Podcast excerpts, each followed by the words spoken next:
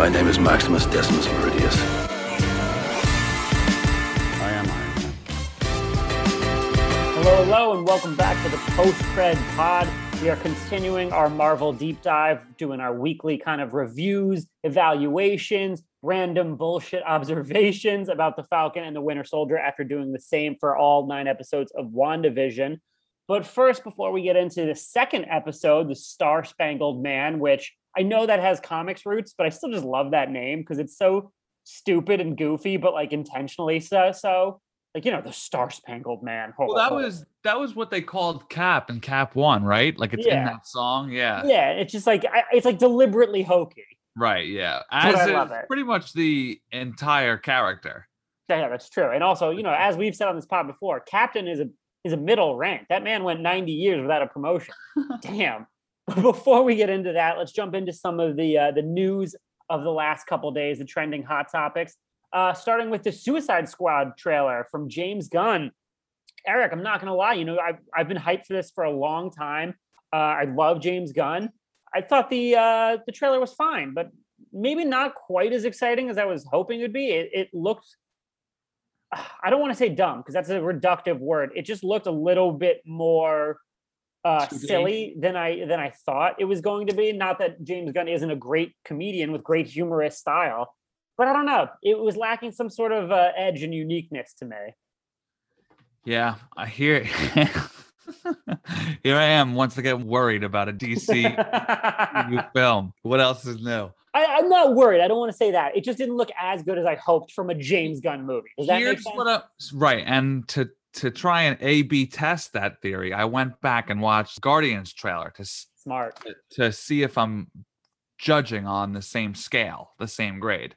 And the Guardians trailers are way better. It's tough because I wonder since there's a lot of stunt castings, you assume that there's going to be a point where like a bunch of them die, right? Right. So I wonder how much they're hamstrung by like a by like a first act twist that's going to upend the film as a whole, you know? like Pete David's head, Pete Davidson's head is going to explode at some point, Some- guaranteed, right? Yes, something like that. So I'm wondering if they're not able to really re- like. Yes, we got the reveal that Starro is going to be the villain, but I just felt like these were instead of being an actual trailer, just a bunch of teasers, sort of Well said. stuck together. It just seemed like uh diet James Gunn, you know? It eh, despite the fact that this is R compared to the PG thirteen. yeah and just and i think that was it you who pointed me out pointed out to me that if you go back and watch um civil war the uh the cgi during the fight scene is not great like when they're standing still you could really tell they're on a set right. and I got that vibe a lot from this trailer. And that shit drives me crazy. You know, say what you will about Suicide Squad 1, those moments where eh, they're in those city streets, it really feels like they're there. Every moment in this trailer felt like it, it was on a soundstage and almost as if they were trying to replicate Edge when not actually be edgy. And I'm like someone who finds John Cena very funny and train wreck and and and that like and and other things he's been in, and yet his just one liners here, like one I'd snicker at, and one I'd be like, well, that this is just dumb. And again, I don't mean to use the most reductive, ineloquent word to describe it. It was just overly silly without a winking nod nod of what it is it, itself. and I think and I think it's problems and again this could be a disconnect with how to market what's going to wind up being a disgusting raunchy edgy R-rated film and the disconnect between making a 2 minute long trailer that appeals to the masses around that film. So I'm not saying that we we need to condemn this film quite yet. But what I do find odd and then I wonder if this is coming from WB or James Gunn marketing the film to me, and this is like cringeworthy as quote from the horribly beautiful mind of James Gunn. I just find something about that to be so contrived. And that is sort of the issue with Suicide Squad and the DCU to begin with. Like they were very, you know, they were reactionary into they were reacting to how audiences responded to the dark BVS by therefore trying to contrive humor and edge and spunk. And it looks like they're doing that same thing again with just a more pastel, brightly coded film. And Like just Yeah. leave it at from the director of the Guardians of the Galaxy. Like that's all you need. Yeah, I I- understand Marvel versus DC. I understand no, I don't need all. You know, yeah. I just so we'll see. Um, I'm hoping the next trailer is uh a little less processed, a little less cut up, Yeah, and just drop a scene of the film. You that's know? what I was about to say. just do something like that so we could because the tone here was like cotton candy commercial like there it didn't it, it felt like a it feels um harsh to say but a ripoff of a james gunn film like oh, that's oh, what yeah. this felt like to me And I So- get that they have to introduce so many different characters, and I get that it's a quasi soft reboot slash pseudo sequel. But I was about to say I agree completely. Show a scene from a movie rather than like here's that new character and that other new character, and here's the overarching mission. I would just love plop us into one moment, and we'll get oh, this is more the tone, vibe, and stylistic choice that he's going for. It's the first trailer, though. You know, I think it's important for us to analyze it honestly and, and harshly if we feel that way. But in no way, shape, or form are we saying like, "Oh, the first trailer was disappointing. I'm out on a James Gunn superhero movie with our boy Idris Elba." Like, we're Yeah. obviously oh, excited. oh for and that trailer. said and that said to make him the star of the film is going to seem like a very wise choice because he seems like he's going to be great in this I hope so. I'm sure he probably will be. All right, moving on to Star Wars. The Obi Wan cast has confirmed production will start in April. It takes place 10 years after Revenge of the Sith. In addition to Ewan McGregor and um, Hayden Christensen, who's returning as Darth Vader, the cast includes Joel Edgerton, who was Uncle Owen in uh, brief scenes in Attack of the Clones and Revenge of the Sith. Kumail Nanjiani, who's a hilarious comedian. He's, um, you know, Silicon Valley. He's also in Eternals. O'Shea Jackson Jr., who was recently in Long Shot. Actually, not recently anymore. It was two years ago. Uh, Moses Ingram, who's who's blowing up. She was great in uh, Queen's Gambit. Uh, Indira Varma, who was awesome as the Sand Snake mom in Game of Thrones. Bonnie Piesse And I know I'm butchering that, but she actually played Beru in the in the prequels. Uh, Sung Kang, who I believe is Han in uh, the Fast and Furious movies. Benny Safdie of the Safdie brothers directing team, who I do want to point out. I put this out on Twitter. I had the pleasure of interviewing the Safdies for Uncut Gems and and Benny started his college career like in biology or like medical engineering. It was like the most academic thing ever. He says he wasn't loving it. He was talking to his brother, and his brother's like, "Yo, just check out one film course with me," and like the rest is history. Now he's like a Hollywood guy. I love it. Fucking people. It's unbelievable. Like, how do you get through your like how do you go that long in life not knowing that you have this incredible filmmaking talent? Like you just and, he- and he's a solid actor. unbelievable.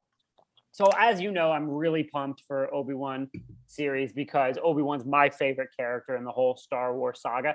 And I gotta be honest, man, this cast is banging, like top to bottom. I'm like, oh, I like that person. I like that person. That person was great in that thing that I saw. Like, I'm really impressed with the talent they've put together, and I'm absolutely here for the Kumail Nanjiani like glow up as like a full on, you know, star in Yeah, franchise yeah. things. I'm 100 percent here for it. stacking those checks. Yeah, exactly. After it, dude, and then go make the big sick too.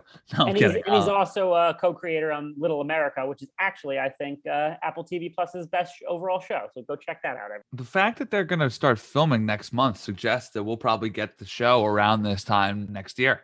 Yeah. So, So I mean, that would be really exciting. That that could be a bridge in between like Book of Boba and Mando Three or something like that. Yeah. It'll be great. Uh, all right, Dwayne Johnson announced that Black Adam will be arriving July 29th, 2022.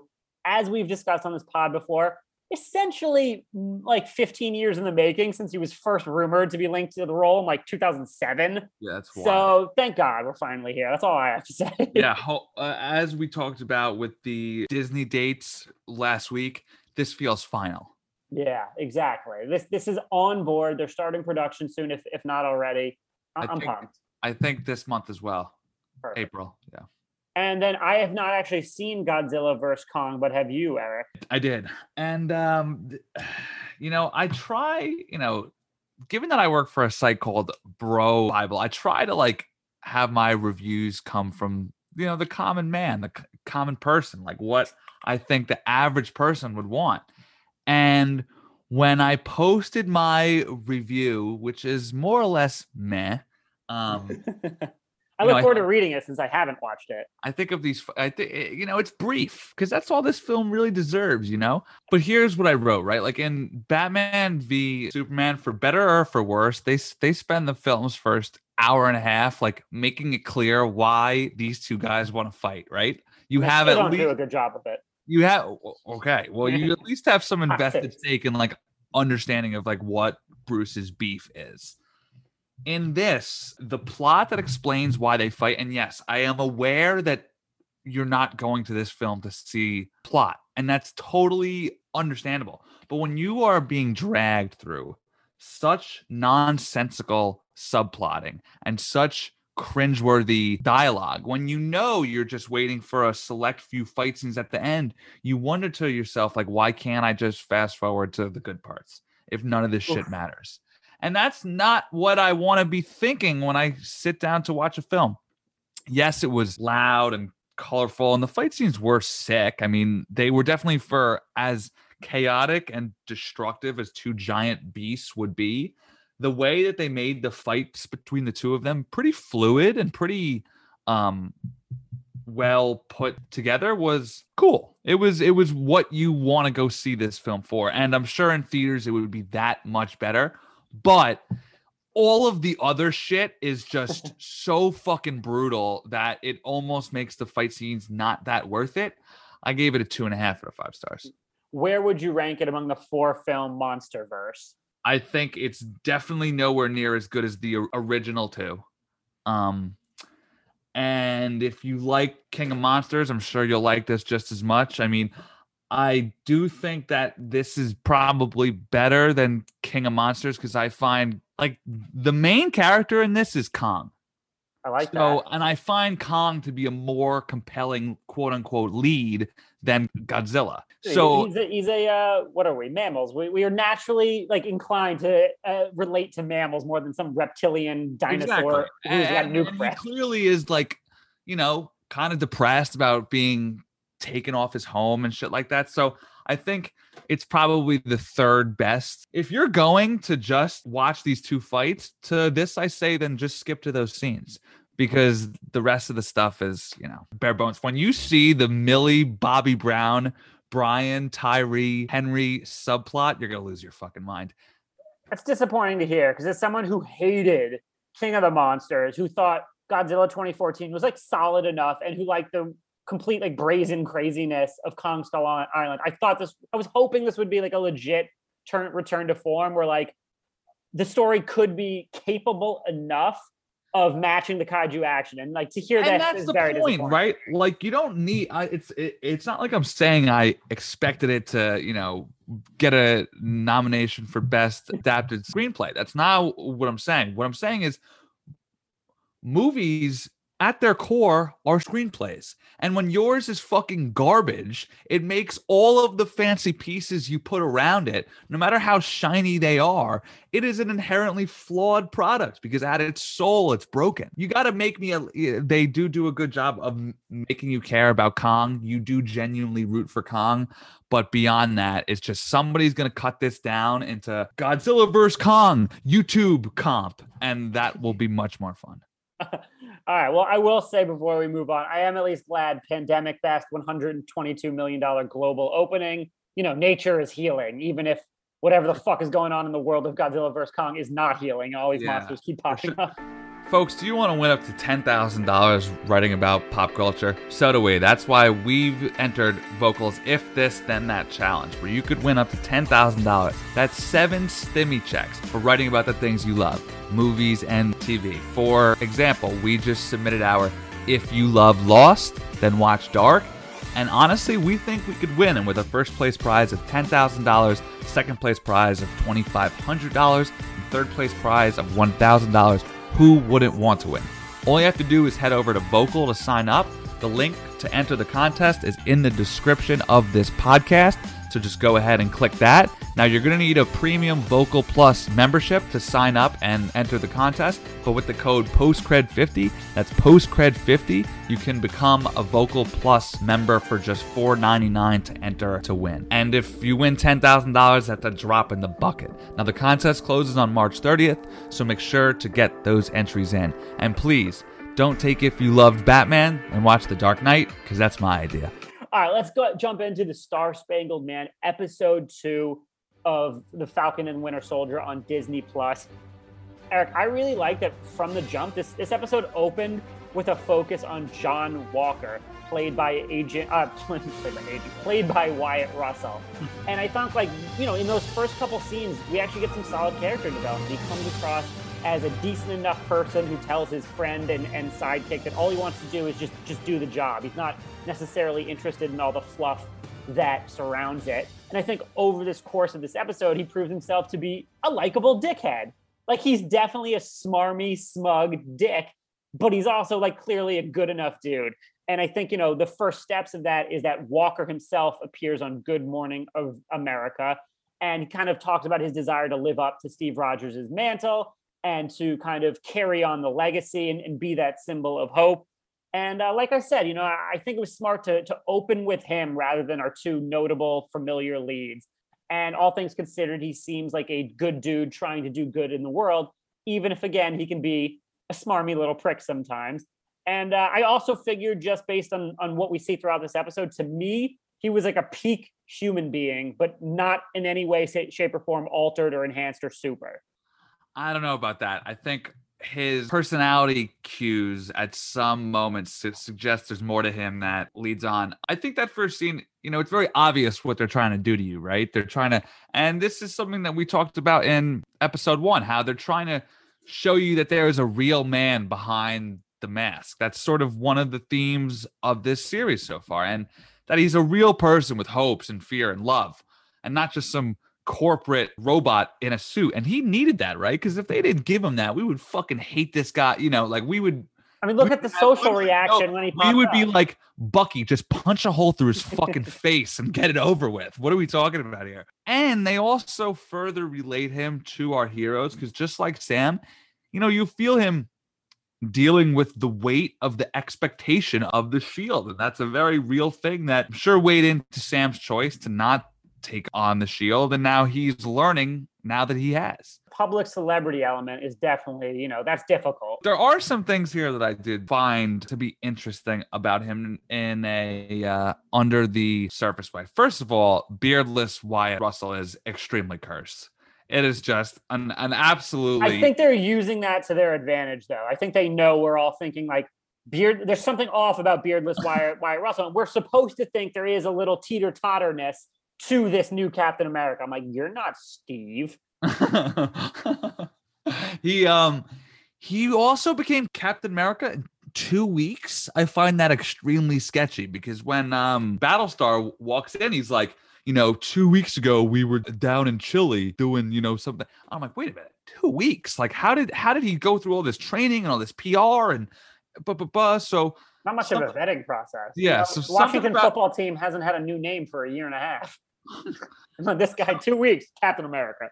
And then when um when he's on Good Morning America, which I think also sort of hammered home how like Cap at the end of the day is a marketing and commercialization device more than anything else, right? He yeah. is at his core propaganda, and that is what yep. he is returned to here. He's signing toys and there's this whole big production with the band and the dancers and the and the stage and so you really get the sense of in the same way that they were trying to outline how the world sort of used and abused the likes of Sam and Bucky, we're getting sort of the inverse of that here, right? Like how they are sucking this resource dry of every dollar that they possibly can.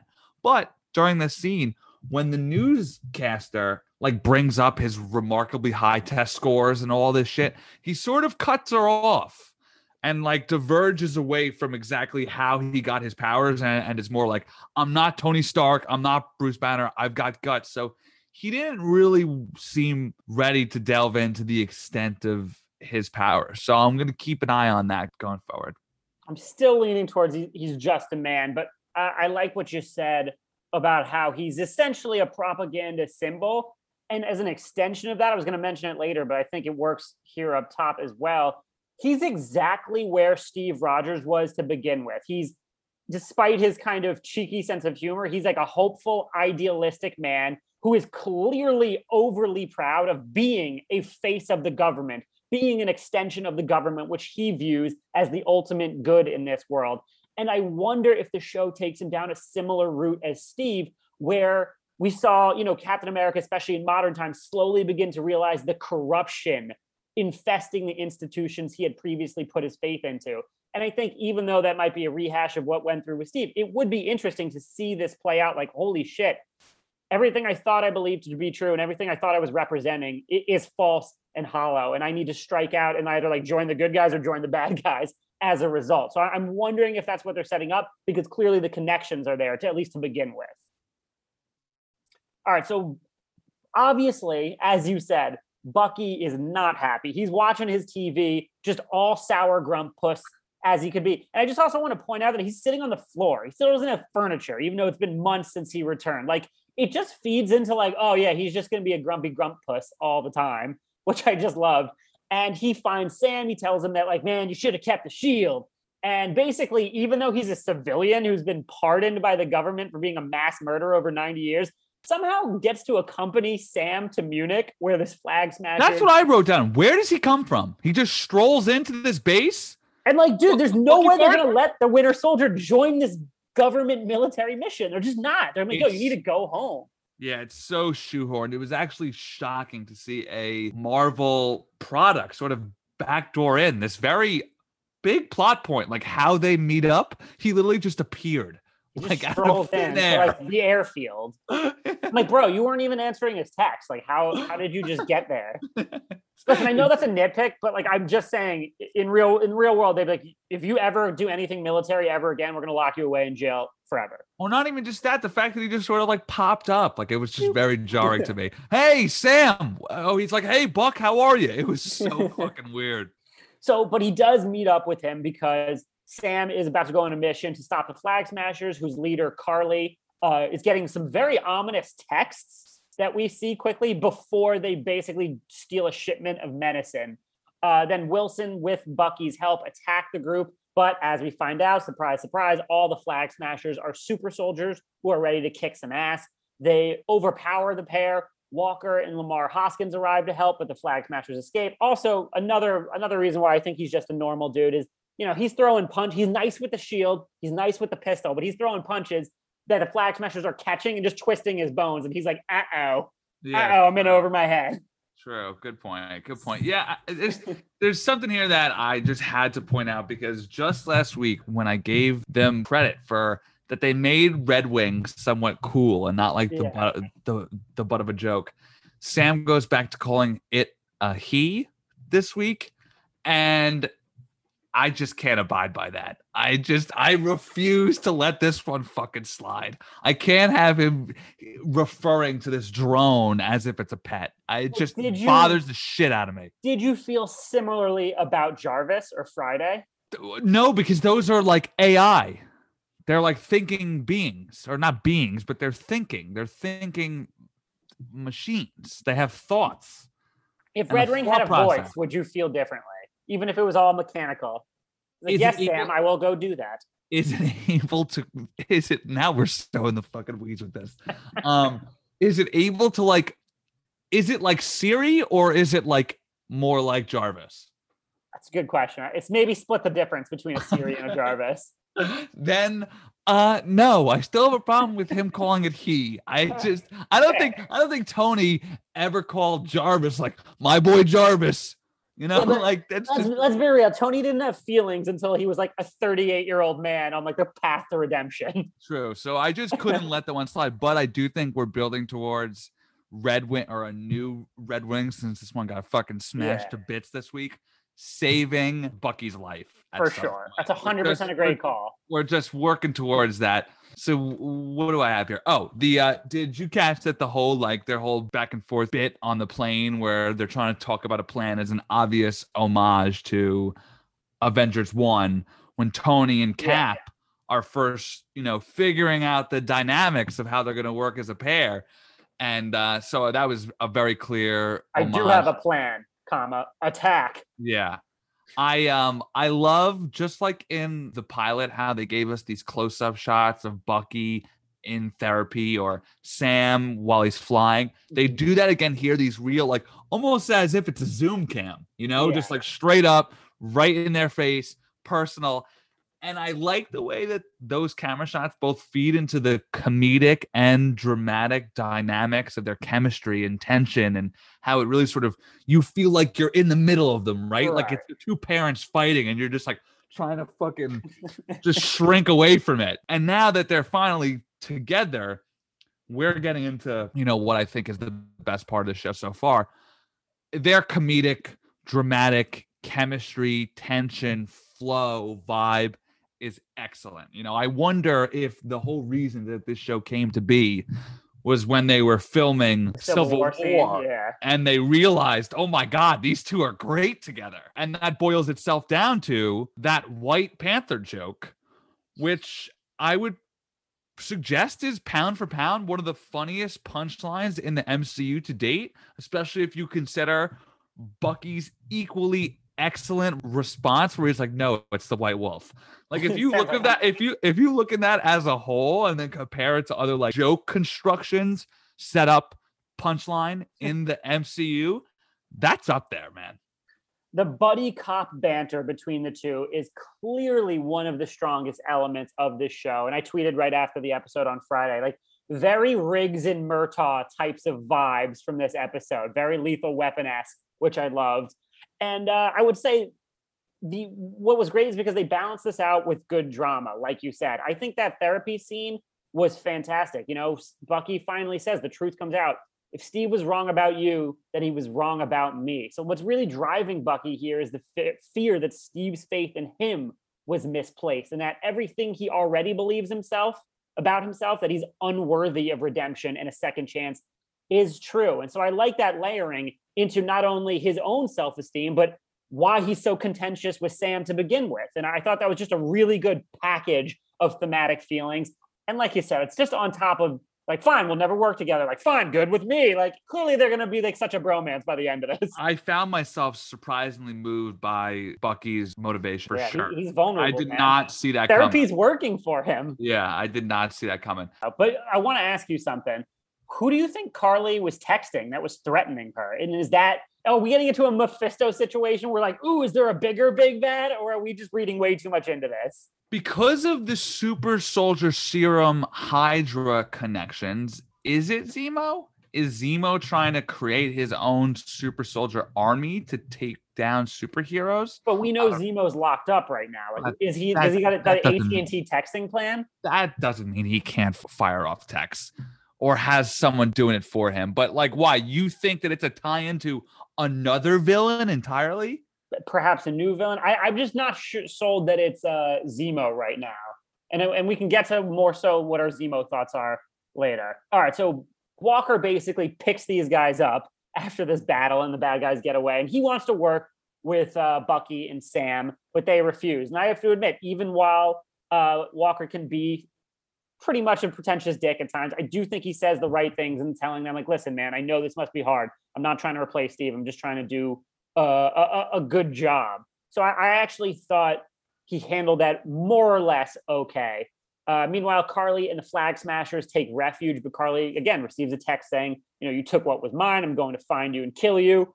So that's clearly going to be a whole subplot that's going to be uh, developed more. Switching over to Baltimore, Bucky introduces Wilson to Isaiah Bradley, a veteran super soldier who fought the Winter Soldier in the Korean War. And I believe what they said is that he's the one who ripped off Bucky's real arm and got him replaced with a with a with a was that what they said or did I mishear that? Oh, he ripped off a previous metal arm. Okay, so even more badass actually. Yeah, yeah, yeah. That's yeah. that's badass. Um, Bradley refuses to help them uncover information about additional super soldiers because for all of his work on behalf of the government, he was imprisoned and experimented on by government and Hydra for 30 years. Um, out on the street, basically Bucky and Sam are arguing now loudly, and police roll by and racially profile Sam. They ask, they ask Bucky, "Is this guy bothering you?" And I again, I, I thought this whole exchange was strong for multiple reasons. I really like, as I said last week for the p- pilot episode, they are continuing to focus on racial issues in modern America. And I think it gives the MCU a more sophisticated point of view overall. This isn't SJW virtue signaling, it's the most realistic depiction of systemic operations and racial disparity in America. And Isaiah's existence raises the question of how many other super soldiers are out there and why certain ones are treated the way they are. And I think Sam sees him as a cautionary tale that he doesn't want to see, you know, kind of befall him. And he's disgusted with the, the treatment of Isaiah, who clearly was working on behalf of the government. And then to follow that up with a, you know, con- a confrontation with the police outside, who only when they realize he is the equivalent of a, you know, famous celebrity, they're like, oh, Mr. Wilson, I'm so sorry. It just falls into the trap of uh, how much we let our preconceived notions dictate our behavior and realities. And I, I think it's genuinely a strong subplot that I hope continues throughout the show. Also, it really did look like Isaiah, who's clearly, you know, an, an older man in real life, like did look like back in the day that guy was ripping arms off. Yeah, I was sure. was stout. For sure. Yeah, I think that this was the best combo of scenes in the series so far. Um, I did think the Sam thing was a little ham-fisted. Um, while I think that the thematics are great and the ideas that they're trying to broach are great, the way that they introduced it to the plot, like the fact that they were just like walking down the street and the cop did the very not simple, but it's just like, hey, stop, what's going on here? Sort of the way that like Bucky just sort of showed up, the way that the cop sort of appeared into that moment to push them towards the conversation that they were wanting to talk about, where they could have easily had a conversation about race, about Isaiah. They could have delved into all the themes about society and heroes and black versus white while talking about Isaiah and why he was a secret and why he went to jail. But instead, they went for this sort of, you know, um, simple, shoehorned in classic, which again, and I get that, you know, the fact that it is classic is a problem. This does happen. They do just get rolled up on for no reason. But they had this rich racial conversation that they could have had right there. I was like, yes, Sam, I agree. How did you not know about Bradley? Why didn't Cap know? These are great questions. Why did he be treated like this? They swept that away im- immediately. So I was definitely bummed that they chose to tackle the in the moment racism that is oppressing Sam rather than the decades long racism that oppressed Isaiah. See, I, I disagree. I actually think they're drawing a parallel and making a point to show that everything that Isaiah had to go through and stand up against, which I'm sure is going to be explored more later in the series, I do not think that was probably a one and done, is still happening. It is cyclical. It, nothing has changed 30, 40 years later when Sam is is supposedly existing in a much more tolerant uh, society. So I think bringing it back around to two characters separated by entire generation are still adhe- uh, uh, being objected, subjected to this same type of treatment is actually a potent statement. And I think, you, listen, I understand what you mean in terms of like ham-fisted, but I, I disagree because precisely that is the most common complaint against, you know, urban uh, police is that they are racially profiling for for p- kids walking home from school or or people getting off the bus just walking to their apartments. It is as mundane as it occurs right then and there, For as sure, as for sure. random and pop up. So I actually thought it really worked. But I do I get where you're coming from, and my my hope is that they will come back to the Isaiah conversation. I would guess right now that he's going to pop back up in this show before the end of the six episodes. Yeah, I just felt like Sam's feelings about being lied to about Isaiah and how that recontextualizes how he feels about himself as a government employed hero was more rich ground, especially considering that the Sam character is one that we've known for so long, than the police stop gone wrong. That's fair. I disagree, but I respect your your point of view. Hmm. We'll see how they handle it moving forward. I definitely want them to go back into Bradley though and explain more about, or just you know, even show Yeah. you know, show us this fight. Even oh, I wish. I just like that. I think this couples well the, the Sam interaction with police today with the bank manager uh, interaction. For and sure. this is just completely anecdotal. And like, I, I can't extrapolate any like type of like serious point of view from this. But prior to COVID, anytime, you know, I was interviewing talent for as part of my job as, you know, the, the entertainment reporter at Observer, a lot of these would be in person, like at hotel bars or like, thing, you know, things of that nature for like junkets and stuff.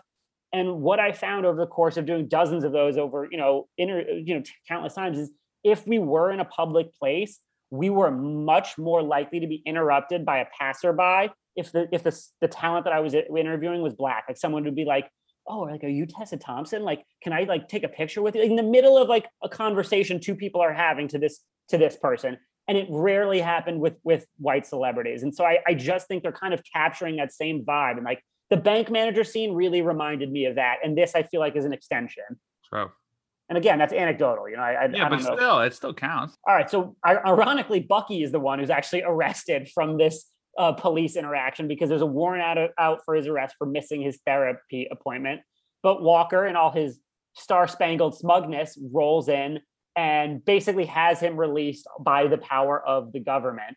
And once again, Bucky, uh, Bucky and Sam refuse to work with Walker and his sidekick Battlestar, and ultimately Bucky's plan is like, okay, if we're not going to work with them right now, we're going to do our own thing.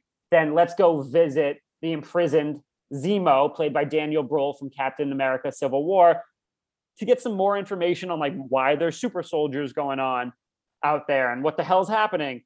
And so my takeaway from this, and bringing it back to what we said about Zemo up front, the reason I don't think he's the one texting Carly is perhaps I'm wondering if Zemo and Bucky and Sam create a temporary alliance to work together to bring down this new super group. And then, like, at the end, he either betrays them or, like, you know, so, something happens that splits them up again. But I'm wondering if, for, or for the purposes of the first couple episodes, he might be acting as if he's like, okay, I'll help you. I mean, first couple were already 33% done with the series, though. Yeah, but like, you know, they just introduced him. Now he's got like four episodes to fuck around before Yeah. making his move.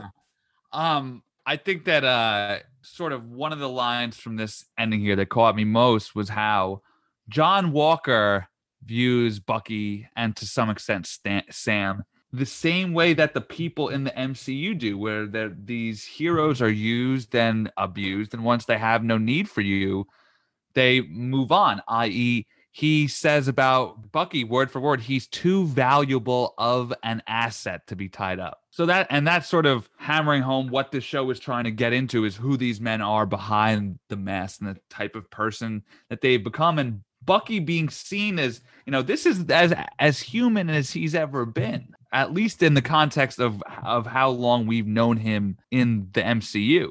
And for Walker to just still see him as, oh, an asset who could who despite the fact that you know as we've pointed out help save the galaxy is still just you know how can i use him to help my goal right now that's it But at the same time, I can't blame him for viewing Winter Soldier that way. Like, not only is the Winter Soldier an asset, but like, I'm I just it doesn't matter if you help save the galaxy. Like to me, like I'm I'm in the of in the, of the camp that like Bucky should be in jail. I know it's not his fault. I know he was brainwashed. I know Bucky Barnes himself is not a bad person. But like you just can't murder high value targets for 90 years and have zero consequences. I'm sorry. You know, he's just I know. walking around Well, and you- cushy going on dates. Like, nah.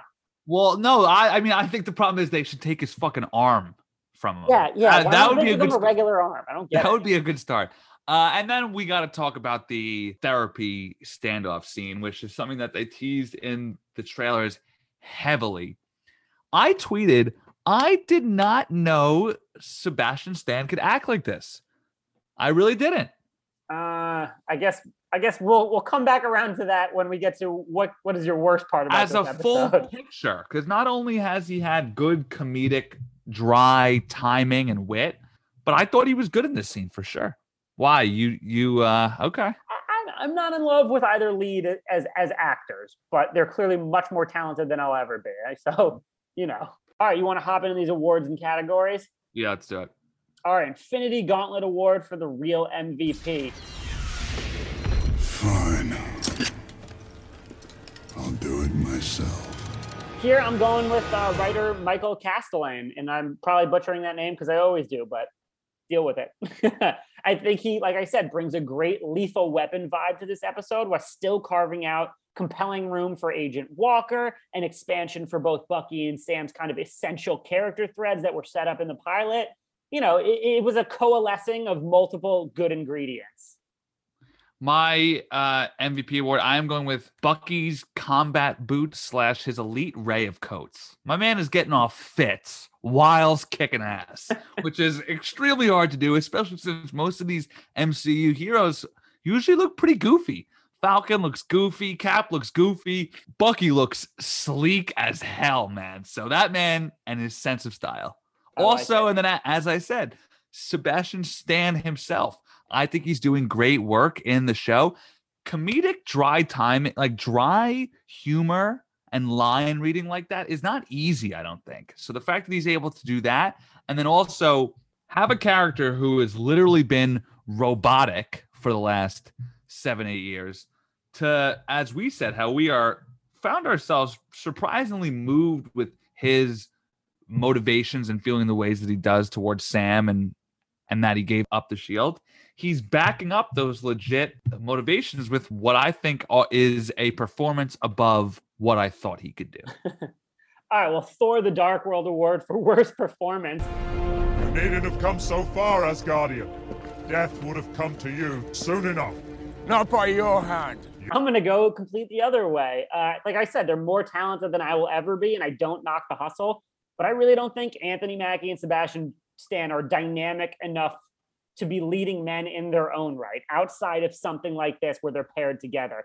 I don't think either are particularly strong on screen presences that are kind of versatile and you know all encompassing but i do think mackie is clearly charismatic and energetic and sam was decent and sebastian stan was decently funny in hot tub time machine but neither for me can really kind of sell the the more emotional moments of the show but that's that's not something i, I dock as heavily because they are boosted by my familiarity and affinity for the mcu and their characters and then i also just want to say the Flag Smasher development. Like I- could do without a single other scene featuring them talking and not just kicking ass for the entire show. Like, don't care, get it. They're the bad guys. Don't waste too much time on it. Yeah.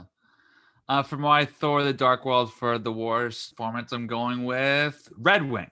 Um, for as long it's consistent. for as long as it is referred to as he, he's going to be on my Jared Leto tenant shit list. Um, and it serves them right that it was how John Walker was able to track them down. So not only was it the source of Falcon and Bucky being trapped, but then it got smashed to bits regardless. So just an abysmal, abysmal performance this week.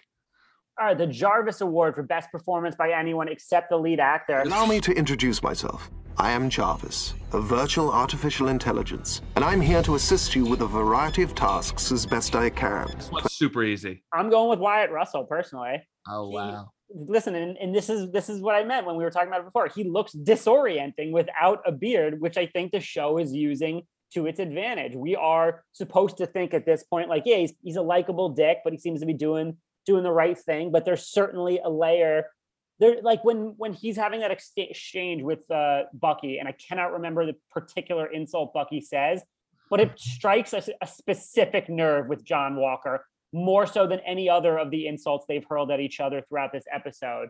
And I think, you know, there there is more to be peeled away throughout the rest of the show. And I think Wyatt Russell's doing a good job.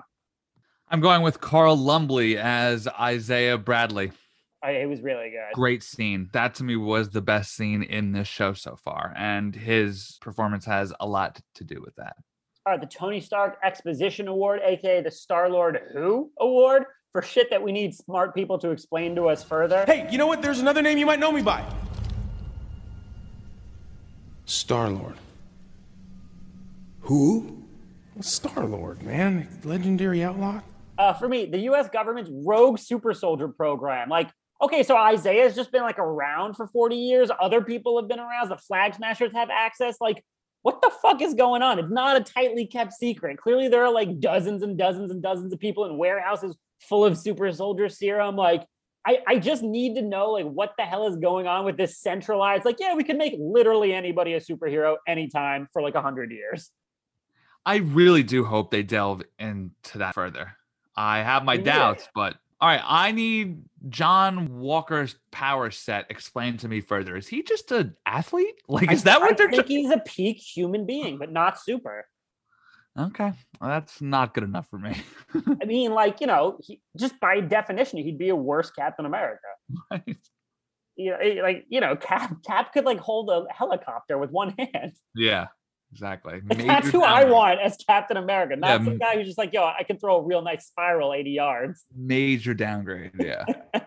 All right, the Time Stone That Real Quick Award, aka Rewind That Real Quick. Sorcerer is just a wizard without a hat. Think about it. I don't get it, yet it's hilarious. I do like that line. I have a joke line as well, and I actually rewound this scene. Bucky's reaction to learning that Lamar Hoskins' superhero name was Battlestar was fucking hilarious. Like I cackled out loud. It was like Battlestar, and just stops for a second.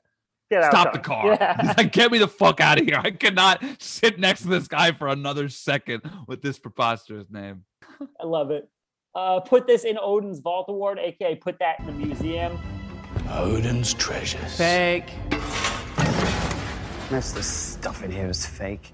Uh, I say again, the MCU grappling with the real world in a way that feels timely and tangible. You know, I, I think there are only so many blockbusters starring arrogant white guys who love to quip that I could pretend hold deeper meaning within the greater MCU franchise. And I'm glad they're starting to not only expand the demographic that this appeals to, but expand the coverage and focus and, and thematics of it. Because, you know, what is this? Like 10 different movies have been like, oh, it's about loss.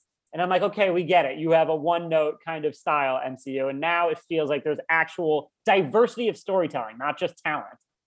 For my put this in Odin's Vault, I'm going with Red Wing getting smashed to fucking bits. hate Red Wing. He really Uh, is no, Jared but, Leto. but but really, I'm going with Bucky's motivation as to why he's so upset with Sam. I found that to be super profound. and and very well earned. And I, I kept thinking that uh do you watch This Is Us at all? No.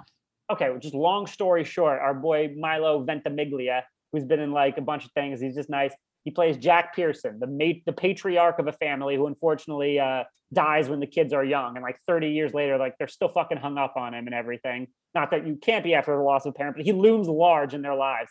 And I just kept thinking, I'm like, Steve is like the Jack Pearson to Sam and Bucky. Like even gone, he's like, oh, the emotional gravitational center of their entire lives. Uh, all right, the Cap lifts the Hammer Award for Best Hero Moment.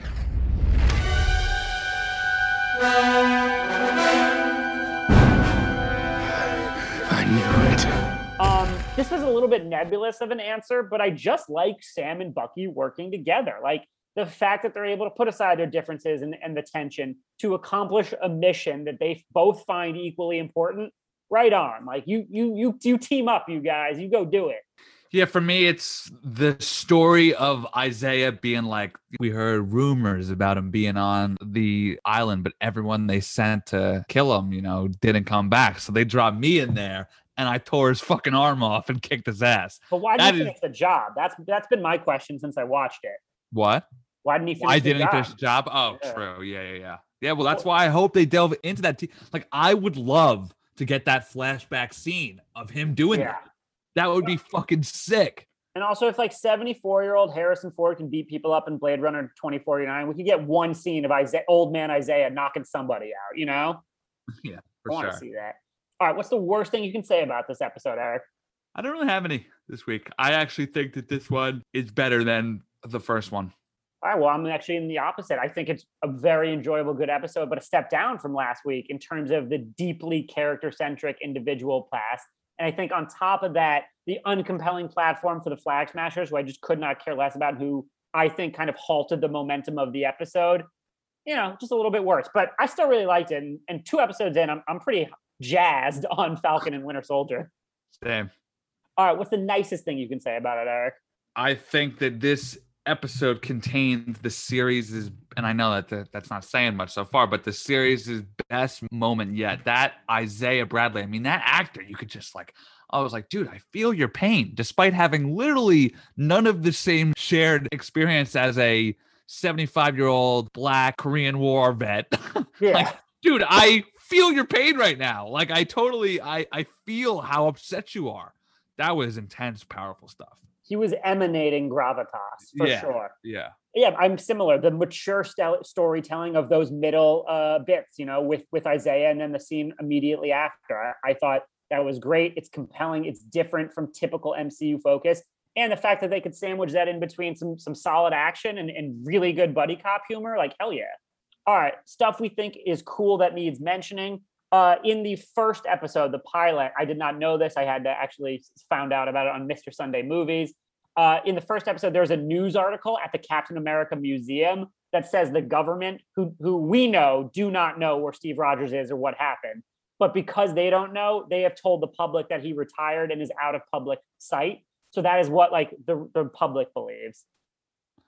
Oh, interesting. Yeah, I didn't I didn't know that. I saw that on Mr. Sunday Movies. I was like, oh, cool. That although would imagine like you know you and I exist in the MCU, wouldn't we be like, well, even if he's retired, isn't it weird that he's not like publicly available to help with the transition and like symbolically pass off the shield? Like that's curious. Yeah, yeah. Huh. So the band music is actually the same from Steve Rogers' War Bonds tour in Cap One. It's the same tune. Just The like modernized. Yeah.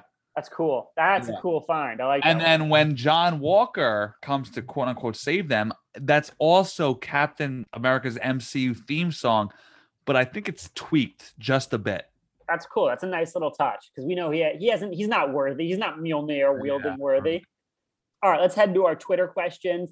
Uh, at Skylar Schuler, who's a friend of the pod, he's the uh, editor in chief of the Diz Insider. Says, do you think we could see Battlestar in his comic accurate suit by the end of the series?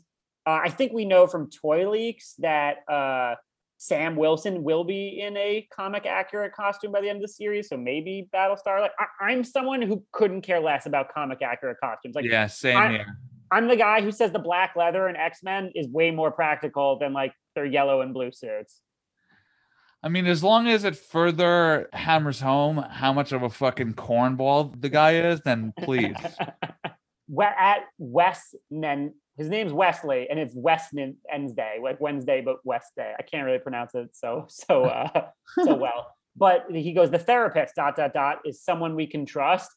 I, I think so. I also think it would send a really bad, like subtle message if like episode five, they're like, the therapist was Hydra all along. that just I don't think that's a good con, you know, sub dun dun dun. Yeah. Mental health is bad. No, Yeah. yeah, I totally agree. That would not be a good look. I, I think she's probably just trying to help and like do her job. Yeah. Uh, at the real KVD, do we think we'll get an explanation for Zemo's hood? Will they play it as a nod to Thanos? Theory: Bucky and Sharon sitting in a tree. Um, okay, so that's a two-parter that I didn't realize when I started Yes. reading it. Um, I don't know. He might just be like, "I need to cover my face." I, I don't know. That's interesting though. I really like that idea. I don't he Zemo doesn't strike me as the type of dude who would be paying homage Yeah. to a, a purple spaceman, but I do like the idea. and you guys got to remember in Civil War, he's introduced as a normal elite soldier who is going after them for revenge because uh, his entire family died in Sokovia. Like, I don't think he was like a super villain or a superhero before. He was just like, oh, I'm really good at, you know, doing what my army needs me to do. Yeah. So I don't think he's going to be like, yeah, Thanos. You know, like, I don't think he gives a shit. If anything, he probably doesn't like Thanos. And then as for the theory, I mean Sharon Carter hasn't even showed up yet, so for the for them to introduce a romantic plot line in the back half of this season would be probably not great, and especially considering they already did that weird Sharon Steve thing that they didn't really Yeah. pursue all that much in Civil War. I doubt they'll go down that road once Like, more. I'd rather much I'd much rather episode six, like Bucky has like gotten his redemption. He's gotten past his emotional blockage. And like you just see a quick shot of him going back to the sushi restaurant. He goes, second chance, and she just smiles, like, oh you rascal. Or he just signs on Tinder and it's like, all right. Yeah, it. exactly. I'm ready. I'm ready to swipe. I, I yeah, I am confident to swipe.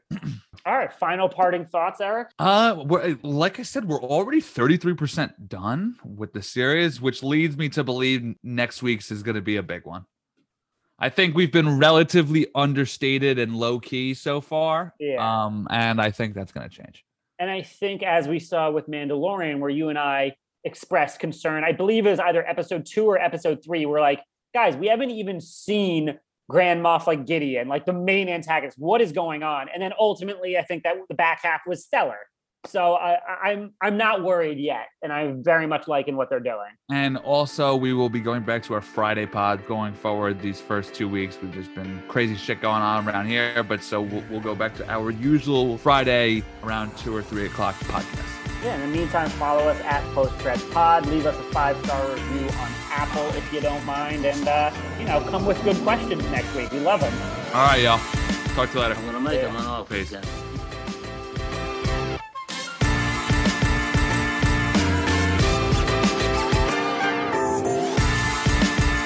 My name is Maximus Decimus Meridius.